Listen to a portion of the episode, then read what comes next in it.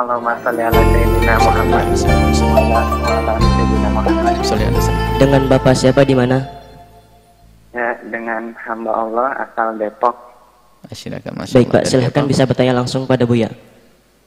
Iya, eh, mau tanya Buya, maaf, eh, saya dulu waktu sekolah eh, SMK tempatnya, eh, itu dulu su- kebiasaan suka karena sama temen itu kan suka minjam uang gitu, Buya, karena dekat.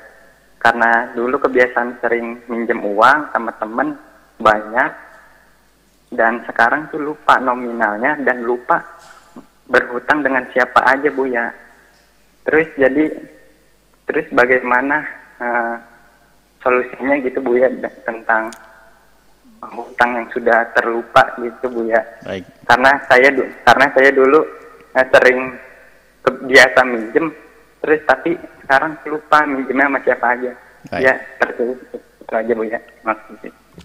Bismillah. Anda lupa jumlahnya, tapi Anda yakin kalau Anda punya utang. Itu yang harus dipegangi. Kan begitu. Anda yakin pernah hutang, maka Anda harus membayarnya. Karena Anda yakin pernah hutang. Tinggal bagaimana cara membayarnya, karena bilangannya saya juga tidak ingat, orangnya juga lupa. Baik, bicara bilangan dulu sebelum bayar. Sebab kalau nggak ada bilangannya nggak bisa membayar. Berapa jumlah uang yang saya pinjam? Anda kira-kira. Dalam DSMK berapa tahun Anda? Berapa minggu sekali Anda utang? Anggap seberapa? Kira-kira dulu Anda aha, Anda pikir sampai pada kira-kira Anda. Kalau Anda setiap minggu pin- pinjam 10 ribu, berarti 10 ribu kali berapa? Kalikan di- saya tidak bisa ngira-ngira. Oh, nggak mungkin. Yang Anda ingat saja, Anda kira-kira saja. Mungkin Anda utang 17 kali. Oke, 17 kali kali berapa utang Anda?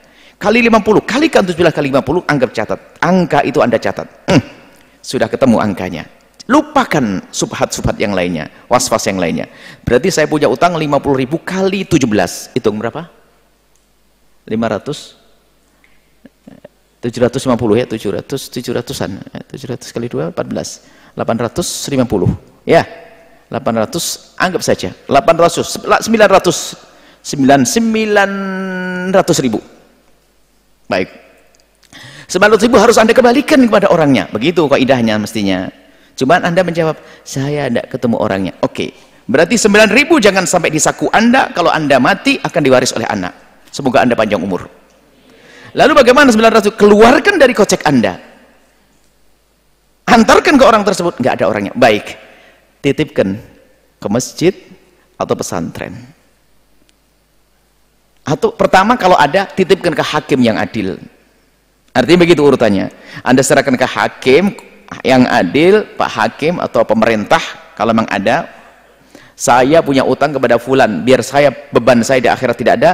Ini saya lepas dari, cuman saya nggak temu orangnya. Saya titip uang ini, pokoknya saya nggak mau megang.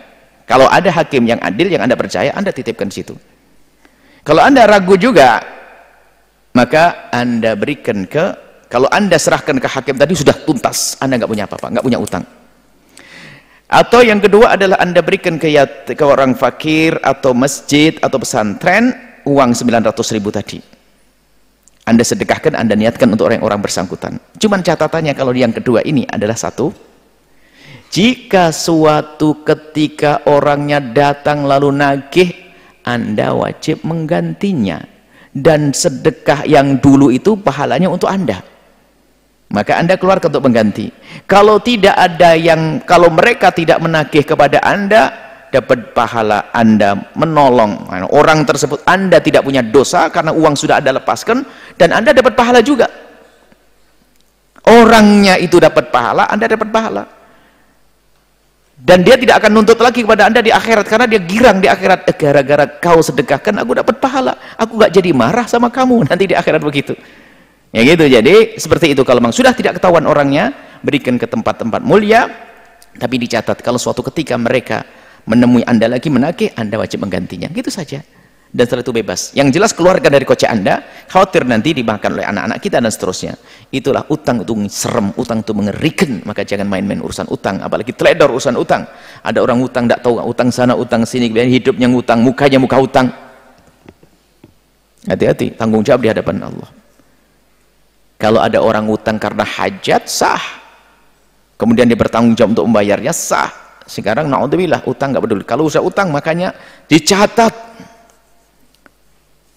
jangan mau kalau anda pinjam uang lalu tidak mau mencatat yang meminjamkan kok kamu catat anda jangan pinjam kepada orang yang meminjamkan kepada anda nggak pakai hitam di atas putih anda jangan mau pinjam kepada orang yang satu pakai riba yang kedua nggak mau pakai catatan hitam di atas putih anda jangan mau sebab hitam di atas putih yang anda jalankan itu akan mengundang pertolongan dari Allah Idza tadayantum bidain ila ajalin musamma faktubuh, tulis.